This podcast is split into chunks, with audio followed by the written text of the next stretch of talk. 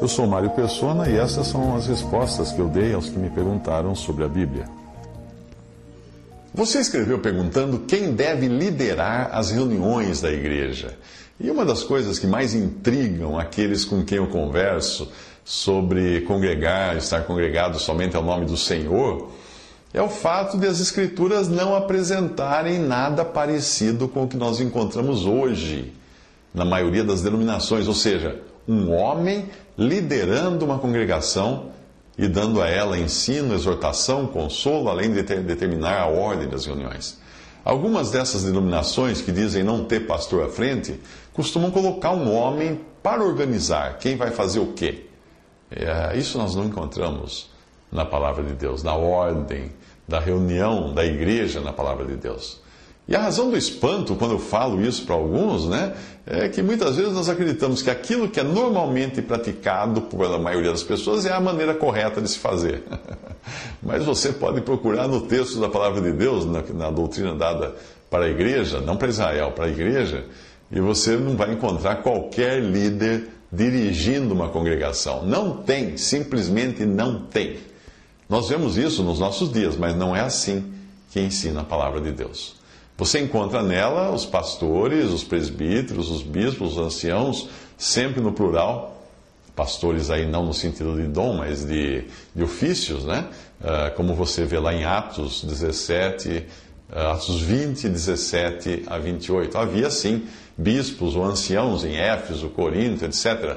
Mas nunca havia um homem à frente de uma congregação como nós encontramos em muitos lugares nos nossos dias. Esses bispos, anciãos ou presbíteros, eles eram zeladores da Assembleia. Eles cuidavam dos assuntos da Assembleia, não dirigiam reuniões. De qualquer modo, aqueles que tinham essa responsabilidade de pastorear o rebanho não eram os dirigentes do rebanho, não era um pastor que ia à frente do rebanho. Eles, eles não tinham nenhum domínio sobre as ovelhas e nem eram ordenados a terem domínio. Eles as apacentavam, tinham cuidado, zelavam, serviam de exemplo, mas não tendo domínio ou dirigindo-as, como fala em 1 Pedro capítulo 5. Mas esse cuidado se limitava à Assembleia como um todo e nunca era exercido no sentido de dirigir uma reunião. E na reunião da Assembleia era o Espírito Santo que tinha e que tem a direção. E que pode, podia e ainda pode usar quem ele quiser para trazer um hino, para trazer uma oração, uma ação de graças, um, um texto da palavra de Deus, um ministério da palavra. Uh, você já tentou achar um homem dirigindo a reunião, na reunião que é descrita em 1 Coríntios 14, 26 a 40? Leia lá. Leia 1 Coríntios 14, 26 a 40. Procure quem é o dirigente daquela reunião. Você não vai achar. Uh, quanto ao sacerdócio, no Antigo Testamento havia apenas um que podia entrar no Santo dos Santos, que era o sacerdote. Hoje, todo crente tem livre acesso ao santo lugar, além do véu, no verdadeiro santuário, graças ao sangue de Jesus, mas no santuário que é a presença de Deus, não é mais na terra. Hebreus 8, de 1 a 3, de 1 a 3 versículos 1 a 3 e Hebreus 10, 19 a 22 fala isso.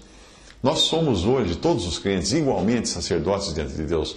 O único intermediário nosso hoje é Cristo. Não tem um homem para fazer o meio de campo entre Deus e os homens. Não tem. É Cristo. Cristo, homem. Esse homem sim tem, mas não um ser humano como eu, você. A ideia de existir um clero, um clero composto de sacerdotes humanamente instituídos, ou mesmo pastores, como são chamados no, no protestantismo, essa é uma ideia católica romana, que foi adotada por muitos protestantes. E ela surgiu do paganismo, com também mistura do, do, do judaísmo. No princípio da igreja, muitas vezes os, os governadores ordenavam que algum representante da, dos irmãos fosse ao palácio do governo para tratar de assuntos, porque a perseguição era grande e tal. Então os irmãos pegavam um deles e mandavam. Quando ele voltava, ele acaba, acabava sendo até o, o, o, mais conceituado, porque ele que tinha entrado na presença do governador. E foi assim que começaram a surgir uh, líderes dentro do, do movimento dos primeiros dias do cristianismo, mas isso foi apenas uma, uma, coisa, uma coisa de momento que nunca deveria ser, ter se transformado num clero oficial, como acabou se transformando depois. No Antigo Testamento, somente os sacerdotes poderiam, podiam ministrar ou trazer oferendas no santuário. Mas no Novo Testamento, isso continua valendo também, mas com a diferença. Cada crente verdadeiro hoje é um sacerdote. Cada um pode ministrar diante de Deus. A ceia do Senhor é um memorial para lembrar Cristo e também anunciar sua morte. E ali nós cumprimos os mandamentos, o mandamento do Senhor, o pedido que ele fez, e oferecemos a Deus sacrifício de louvor. Na ceia, por exemplo, não tem lugar para manifestação de dons como evangelistas, pastores ou mestres. É adoração, memória de Cristo, anúncio da sua morte. É Ele que está em evidência, o Cordeiro que foi morto. E quem é que pode celebrar a ceia?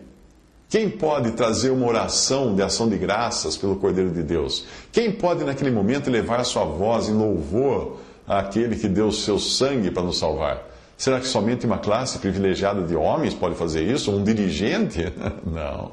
Qualquer sacerdote, qualquer um que tenha o sacerdócio, porque foi comprado pelo sangue do Cordeiro. Eu concordo que nem todo crente tenha o dom para ministrar a palavra de Deus, ou para evangelizar, ou mesmo para pastorear ou ensinar, mas todo aquele que foi redimido tem o direito e o privilégio de agradecer àquele que morreu para nos redimir.